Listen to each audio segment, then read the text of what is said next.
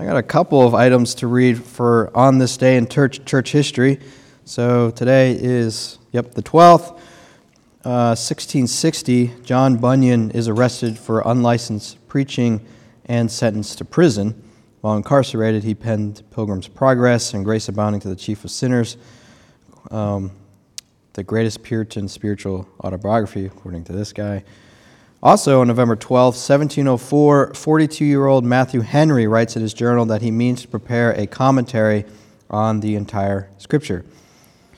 A couple of days later, he adds, I said, quote, I said about it that I may endeavor something and spend my time to some good purpose, and let the Lord make what he has, what he used pleases of me. He will complete most of the project before his death in 1741. Friends will put it into final form and publish it.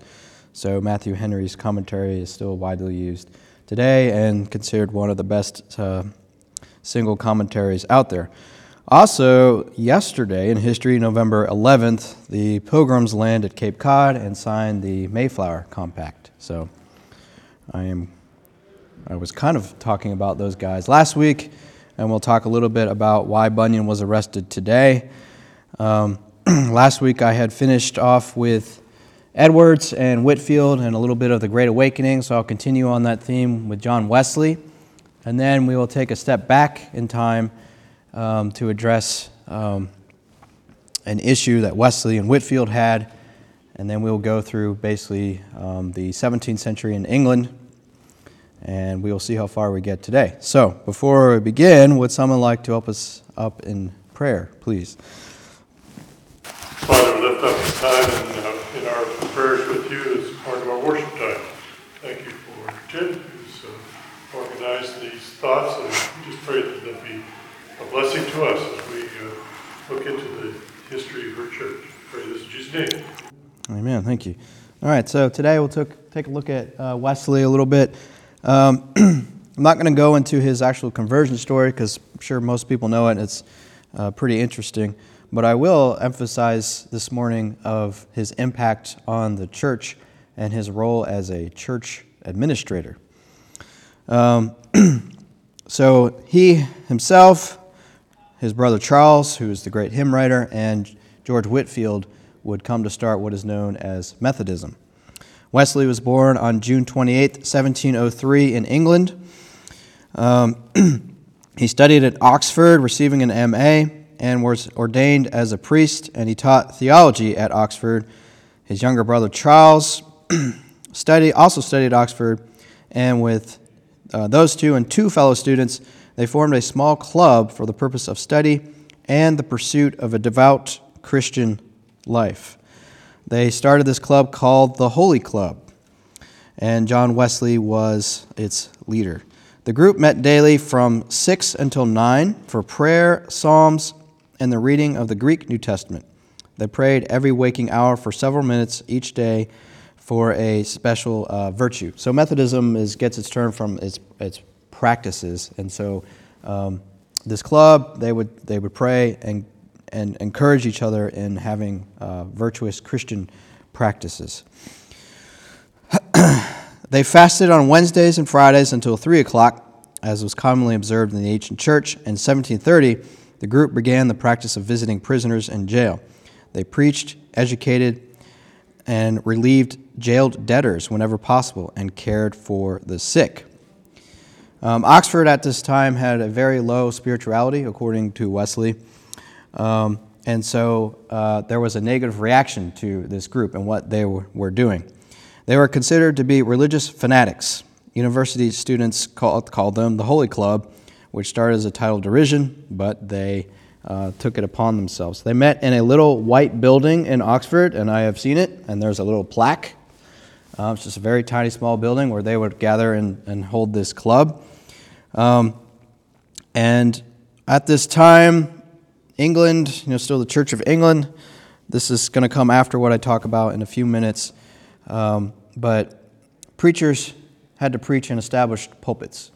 Um, open air preaching, as we kind of hear about today and what we know from Whitefield, was not encouraged and was frowned upon. Um, and because of these practices, these guys were not given pulpits to preach in. And so Whitefield said, okay, fine, whatever. I'm just going to go preach to crowds anyways. And so he started doing that. Um, Wesley was not a fan of this at first, but he saw its great success and the people responding to Whitefield's message. Um, from then on, he started to take on opportunities for himself to preach wherever an assembly could be brought together. Wesley continued for 50 years, entering churches when he was invited and taking a stand in the fields, in halls, cottages, and chapels when the churches would not receive him. Um, a funny aside when I did go to Oxford, we went to a church where Wesley uh, preached regularly, and the pulpit is raised up above the ground so that people would look up and see the minister. And Wesley had to walk up these small set of spiral stairs, but apparently he was actually a little bit short, and so all people could see was just the top of his head when he was preaching. Uh, Wesley's preaching began to create societies in different areas, and Wesley began organizing all of them into structures. he was a very, very capable church uh, administrator. One of the things he did was to have his traveling preachers travel in what are called circuits, or prescribed routes of preaching, where a minister would preach in the open air at one location hop on his horse and then ride on to the next, preach there, hop on his horse and ride on to the next. So the minister wouldn't stay, he would preach and move on.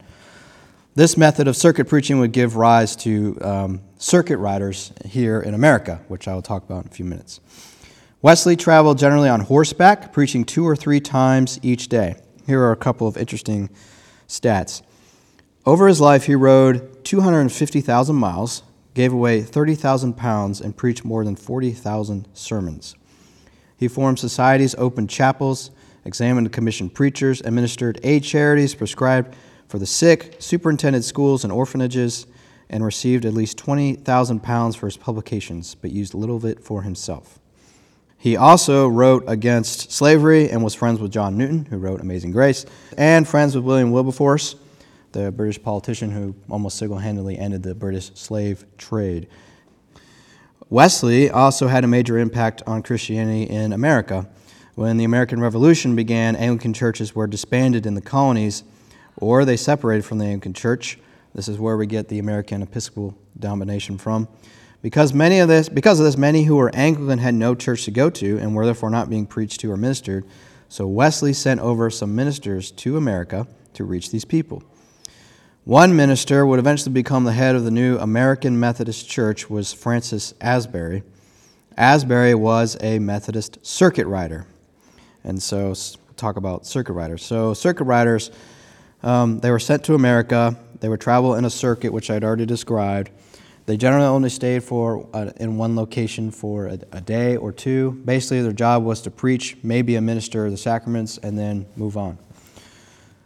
They traveled with very few possessions, carrying only what could fit in their saddlebags. They had to be young, in good health, and single. They had to fight off robbers, bandits, Indians, storms, and the cold.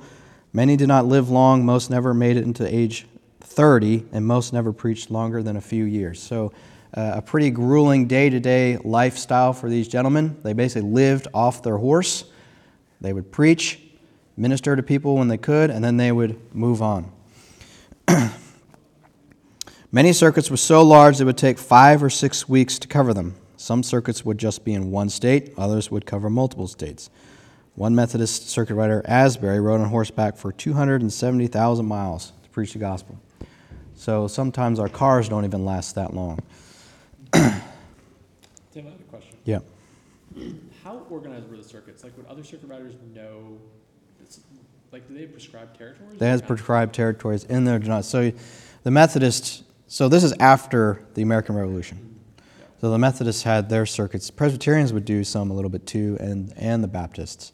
And I don't know if there was infighting in that sense, um, but they all had prescribed routes that they would, they would take. Um, so, because of the circuit riders, Methodism in um, the late 18th, early 19th uh, century became the largest Protestant denomination in America at this time. Um, okay, so uh, Wesley's major contribution to um, American history, church history, is his organization of the Methodist Church, his um, influence in spreading uh, his methods through the circuit riders who would reach a bunch of people on the frontier. And um, at times, this is the only minister that they would see for quite a while the guy would ride up on his horse.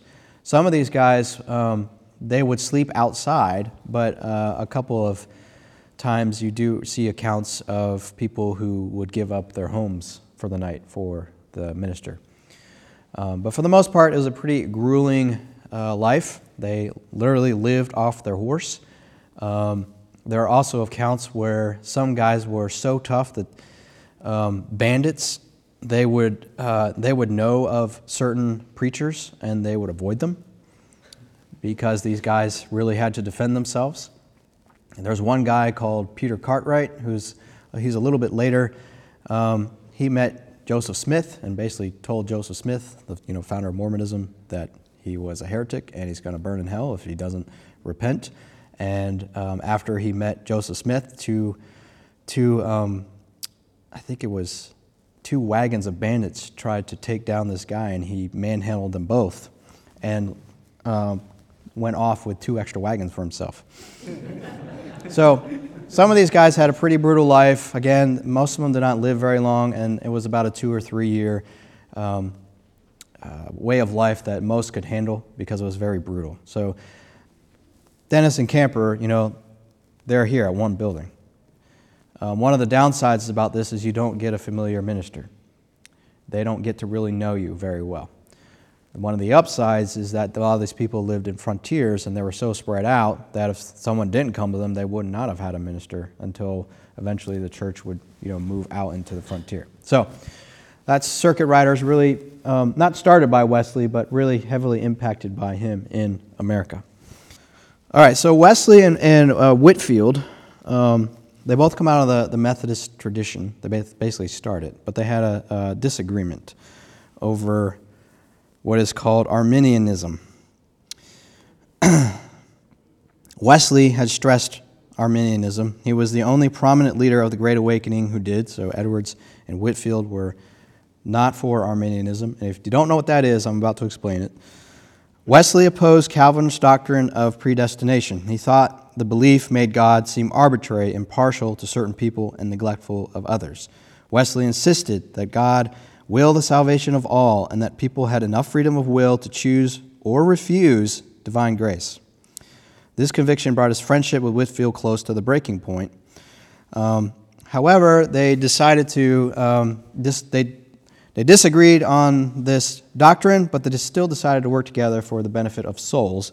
And Wesley writes this at Whitefield's funeral in 1770. Wesley says of Whitefield, uh, We had a most generous and tender friendship. Um, so they disagreed on doctrine, but they were still friends and they worked together for the cause of Christ. So, what is it that they disagreed about? What is Arminianism? So, we need to take a step back a century, the early 1600s, and and go back. In the early 1600s, there was a Dutch Reformed theologian named Jacob Arminius, and he had supporters known as the Remonstrants. There were, they were adherents in Protestant circles. Um, Arminianism is held to to this day by some Methodists, some Baptists, and Pentecostals. The Arminianism can say to be stood in contrast to Calvin. I know you're chomping at the bit. just, just hold on. Just hold on. So, what, what is it? It comes out of a series of five articles written in 1610. The Remonstrants, um, they are reacting against Calvin's doctrine of predestination. They're reacting of the, the, the Reformed theology coming out of Geneva. And they, they, for them, they saw some problems with it and they wrote five articles addressing the problems they had with uh, the doctrine of, of uh, predestination. So, Article 1, they said condi- people had, uh, election was conditional.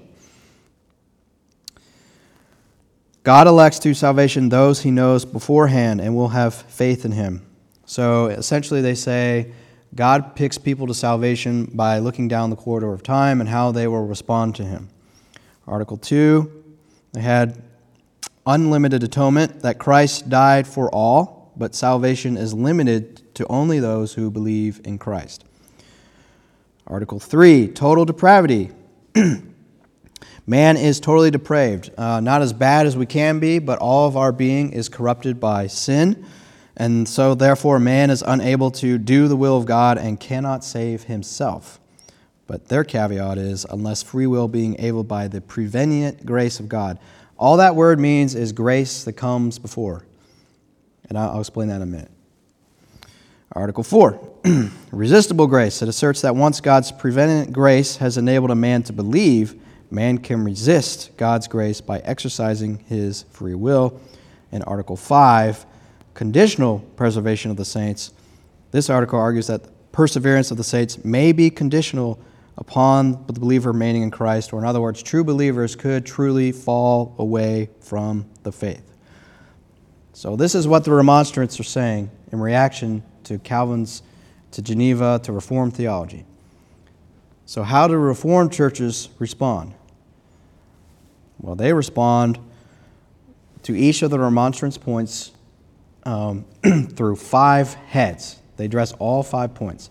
So let me go through their five points and then I will take questions. So their response comes at the canon of Dordt.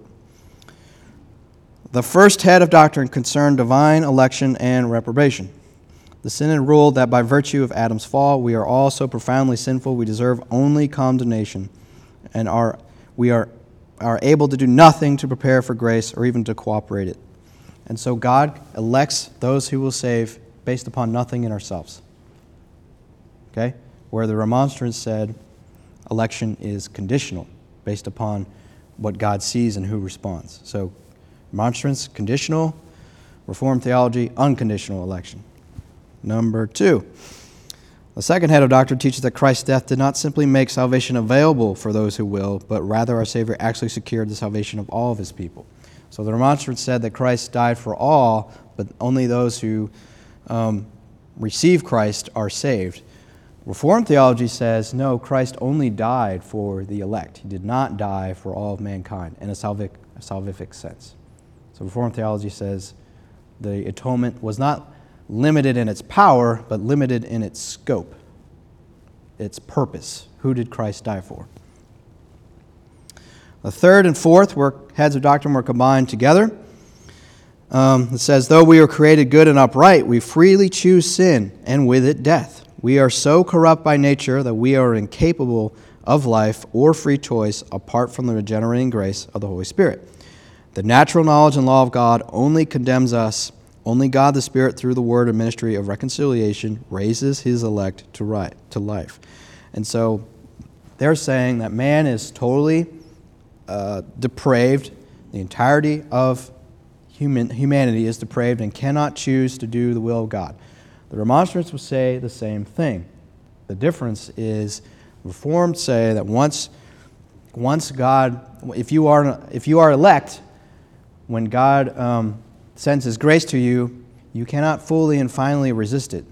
Those who are elect will be saved. Those who God internally calls will be saved. The remonstrance said, no, not necessarily. The fifth head, defined as the perseverance of the saints, left to ourselves, we would fall away, but grace mercifully confirms and powerfully preserves us even to the end. And so the Reformed theology says, in short, once saved, always saved. That's a mis- bit of a misnomer, but essentially, those who are true believers cannot truly fall away. Where the remonstrants say, um, your perseverance is conditional upon yourself, that true believers could truly fall away. You could lose your salvation. Those are the five points. Now, commonly we understand the canons of Dordt, the five points, as today as TULIP, T U L I P. That's not where TULIP comes from because the articles are actually not in this order.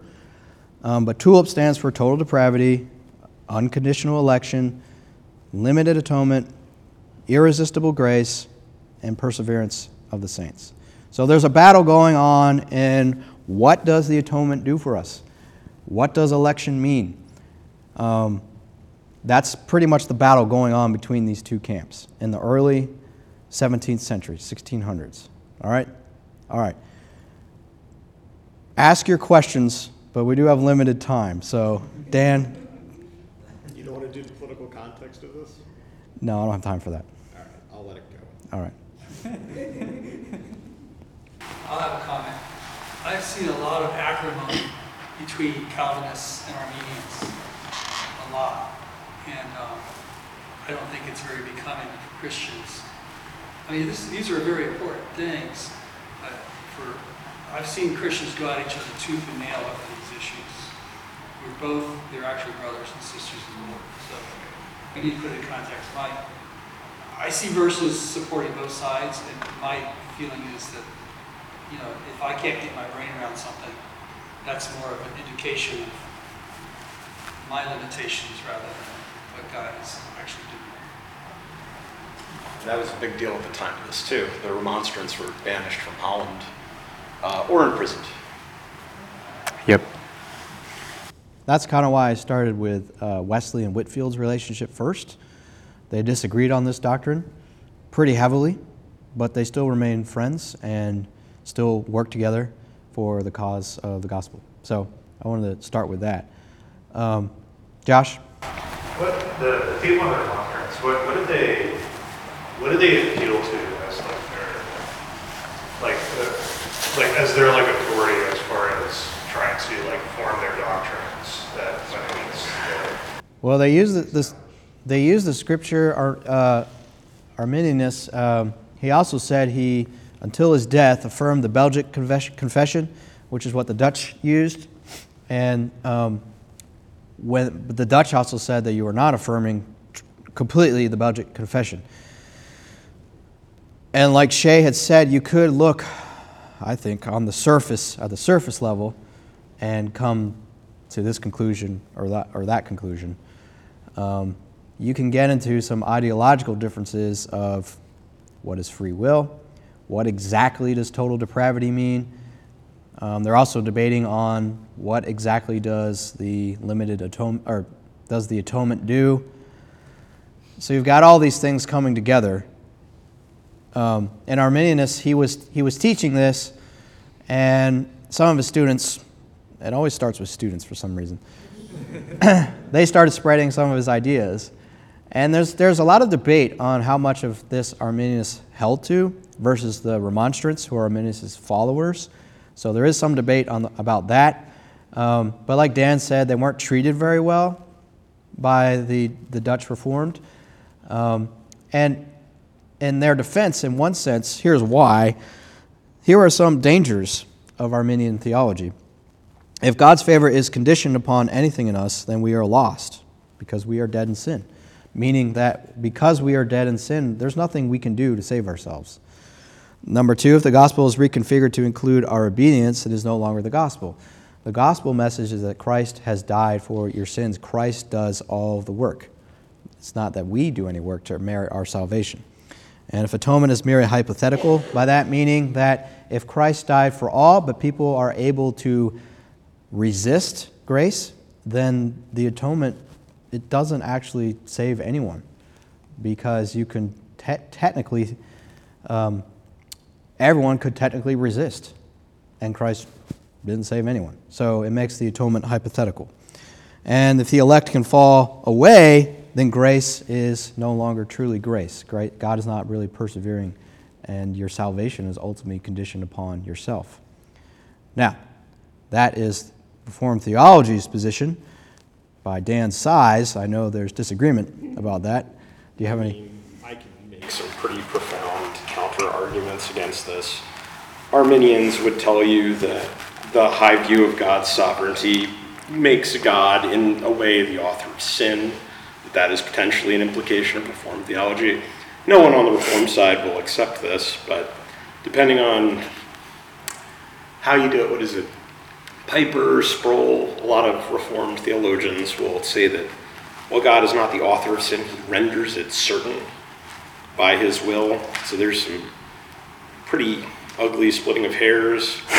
You get issues of the order of salvation, the Bible will consistently tell you that faith is the preceding thing. It always orders faith first. From the Reformed perspective, faith follows. You get regeneration before faith because you have to be made alive, which is not the biblical ordering. They tend to take a very low view of all the all passages in Scripture, which Tim will tell you that's contextual, but I can basically make the same argument for all the ones that go on the other side.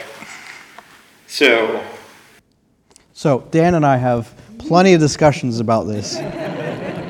but like Whitefield and Wesley, we are still still friends, and I actually appreciate um, I appreciate his bantering because it actually strengthens my understanding of my own position, and I think for him too. Um, so he and I are an example of this. We strongly disagree on on tulip, um, but we are still brothers, right? So. Um, the canons of Dordt, so those are those five responses by Reformed, the Reformed theologian, theologians, are part of the three forms of unity, which contain the Belgic Confession, Canons of Dordt, and the Heidelberg Catechism. the three forms of unity are used primarily by the Dutch Reformed churches, and then the Westminster Confession used mostly by the English Presbyterian churches. I got this really cool book that synthesizes all of the uh, catechisms of the Reformed faith. Go ahead and pass it around. All right. okay, so that is the controversy that almost split Whitefield and Wesley, grounded in the early 17th century. So now we're going to finish out through the rest of the 17th century, um, addressing uh, nonconformists in England and basically um, the march of religious freedom in England.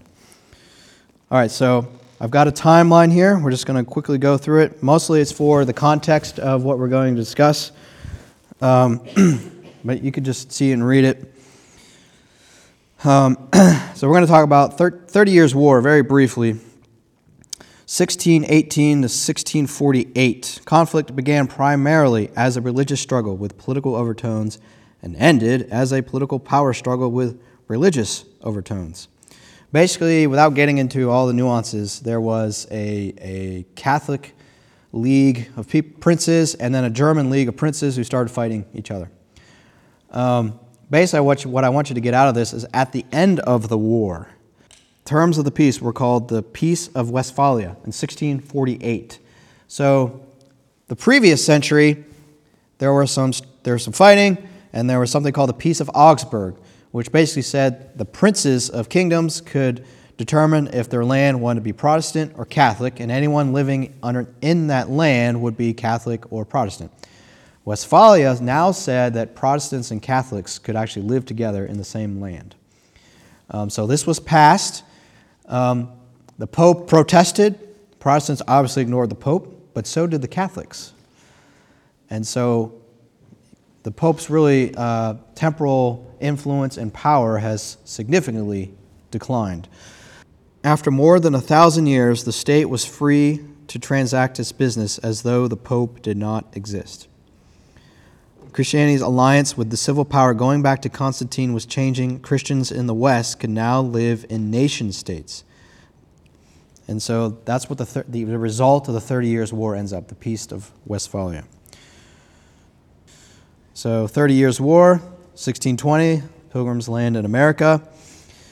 1625, Charles I becomes king. He'll become important in a few minutes. And Oliver Cromwell will also be important in England. John Bunyan is born. And then we get all the way to 1643. Parliament calls assembly of Puritan leaders, produce the Westminster Confession of Faith, larger and shorter catechisms, and the public directory for worship. So, I will actually give the political background to the Westminster Confession.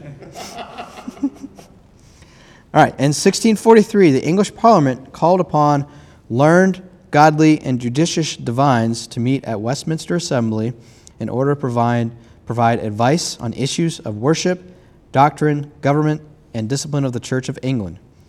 Their meetings over a period of five years produced the Confession of Faith and the larger and shorter catechisms. Here is a picture of the Westminster Assembly. All right, the purpose of the Westminster Assembly was to provide official documents for the reformation of the Church of England. So, a little bit of background um, the English Civil War um, was going on in 1642. So, Charles I, he was the king. During the English Civil War, the English Parliament raised armies in alliance with the Covenanters, who were the de facto government of Scotland. So, you have English Parliament making al- uh, alliances with Scotland against King Charles I. Um, the purpose of the Westminster Assembly, which 121 Puritan clergymen participated, was to provide official documents for the reformation of the Church of England. The Church of Scotland had recently overthrown bishops imposed by the king, and they reinstituted Presbyterianism. So the king would impose bishops, and the Scottish didn't like that, so they, they had the, what's called the Bishops' War. They won. They brought back in Presbyterianism, which basically says the people can elect their leaders. Um, okay? And so the Church of Scotland, they wanted to enter into alliance with the English Parliament. As a condition of entering in this alliance, the Scottish Parliament formed the Solemn League and Covenant with the English Parliament, which meant that the Church of England would abandon Episcopalianism and basically become Presbyterian. So they're making, they're making political allegiances here, um, and they're, they're, they are against King Charles. You guys see that? All right. The confession and catechisms were produced in order to secure the help of the Scots against the king. they produced catechisms and, and a confession, which basically says we are Presbyterian, we are not Episcopalian. This is Parliament. Parliament tells a bunch of ministers to get together and create these documents for one, for one political purpose of allying themselves with the Scots so they could get rid of King Charles. Okay? So you got all these political things going on here. In 1646, the document was sent to the English Parliament to be ratified and submitted to the General Assembly of the Scottish Church. The Church of Scotland adopted the document without amendment in 1647. In England, the House of Commons returned the document to the Assembly with the requirements to compile a list of proof texts from the Scriptures. In 1648, it was adopted by the English par- par- Parliament. The confession comes out of the English Civil War, where Cromwell becomes the leader. They depose King Charles. Cromwell becomes Lord Protector. King Charles is, is beheaded, uh, and Parliament basically is ruling. And then, uh, for a time, England is a republic. And the confession comes out of basically trying to get the Scottish help because the Scottish were not going to help someone who disagreed with them on matters of church government and church uh, theology. And so the political overtones of the Westminster Confession are really to um, get rid of a king. However, in 1660, the monarchy is restored and Episcopalianism uh, returns. The Westminster Confession itself, on the theological side, it discusses many, many things the scriptures, the Trinity, predestination, covenant theology, Christ, free will, salvation, law, Christian liberty. You all can read it. There are 33 chapters that go through all this. So here's my little pocket confession. It also includes a shorter catechism. Here's my little pocket one that I read to my son, and we go through the catechisms together. There's also a larger catechism, and what some people seem to neglect, the public directory, the, uh, the directory for the public worship of God, which basically uh, gives uh, guidelines on how uh, worship services are to be performed in the churches. And so, for a time, this was England's, England's standard of government and theology until 1660. And then it went back to the king. They got tired of Parliament and wanted the king again the confession is a doctrinal standard of the PCA, the OPC, and other, uh, some other Presbyterian denominations in America. By that, it means these are the doctrines that we subscribe to as a church. Um, as church officers, we have to subscribe to these doctrines. There is room for what are called exceptions um, because um, the scripture is final authority. And so the confession is a written document by man, and it can it is possible for it to err, and therefore um, you don't have to hold to all of it, in, at least in our denomination. And presbyteries can determine if there are exceptions to the confession that you hold, with a caveat that they do not strike at the vitals of the system. Now, for example, you can't say, I do not hold to infant baptism and be an officer in the PCA, because that is part of covenant theology, the vital system of the doctrine itself. But you could say, I think recreations on the Lord's Day are okay. That doesn't strike at the vitals of religion. And so the confession um, is our doctrinal standard, but again, Scripture is our final and highest authority, and so the confession is subservient to Scripture. Did you say that the regional presbyteries decide what exceptions? Presbyteries determine what, what are exceptions. Yes. um, you'll see in there actually, so the confession was modified in 1789 for the American churches. The American churches modified it, which basically removed a clause in there that said the civil magistrate had the power to deal with church matters. Of course, that would not fly in America. It did fly in, in 17th century England. All right, moving on on the timeline. Okay, so Charles is beheaded in 1649. Cromwell becomes Lord Protector. Parliament restores monarchy in 1660. And then we get to 1662. Act of Uniformity passed, and 2,000 clergy ejected from their parishes. This Act of Uniformity to prescribe the form of public prayers, administration of sacraments, and other rites of the established Church of England, according to the Book of Common Prayer in 1662. Adherence to this was required in order to hold any office in government or the church. The Act also required the Book of Common Prayer to be truly and exactly translated into the British or Welsh tongue, and it also explicitly required Episcopalian ordination for all ministers, deacons, priests, and bishops. This all had to be reintroduced because the Puritans in, in, in Parliament during the English Civil War rejected Episcopalianism, rejected that form of government, you know, bishops appointing. They, were, they accepted Presbyterianism, where they officers were elected from the people. Well, this had to be reestablished. And so people who still held to Presbyterian views of government, even Congregationalist views of government, um, they refused to submit to this, to take the oath, and were expelled from the Church of England, which became known as the Great Ejection of 1662. Um, this created the concept of non-conformity. So you had nonconformists in England who would not accept what, um, what the Church of England was requiring of its ministers. So John Bunyan, who was a nonconformist, he was actually arrested before the act was passed, but the guy uh, overseeing uh, his arrest would eventually come to write the act of uh, nonconformity. The religious freedom he and others enjoyed had now come to an end when the monarchy was restored. So you've got like forms of power going on and who could be doing what with how they viewed their faith. And so you got uh, basic Church of England, and then you've got Puritans, Presbyterianism, and now we're back to the Church of England, which affected those who are of the Presbyterian persuasion. So Bunyan, he was told to give up preaching because he would not conform. He wasn't technically allowed to preach. He would not, and for 12 years he languished in prison where he wrote Pilgrim's Progress. His wife, Elizabeth, was left to bring up four stepchildren, one of which was blind, and she had to rely on the charity of her friends.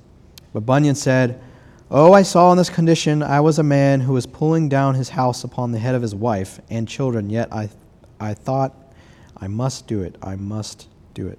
What do you guys think of Bunyan's decision to stay in prison because he couldn't preach versus taking care of his family.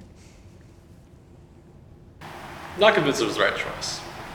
I don't know.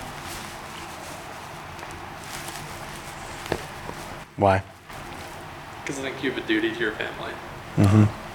But, and I don't know, that wouldn't supersede your duty to God, but I'm not sure that you know, preach to like that. I said that it, uh, it depends on the seriousness of the doctrines and the necessity of what he was doing.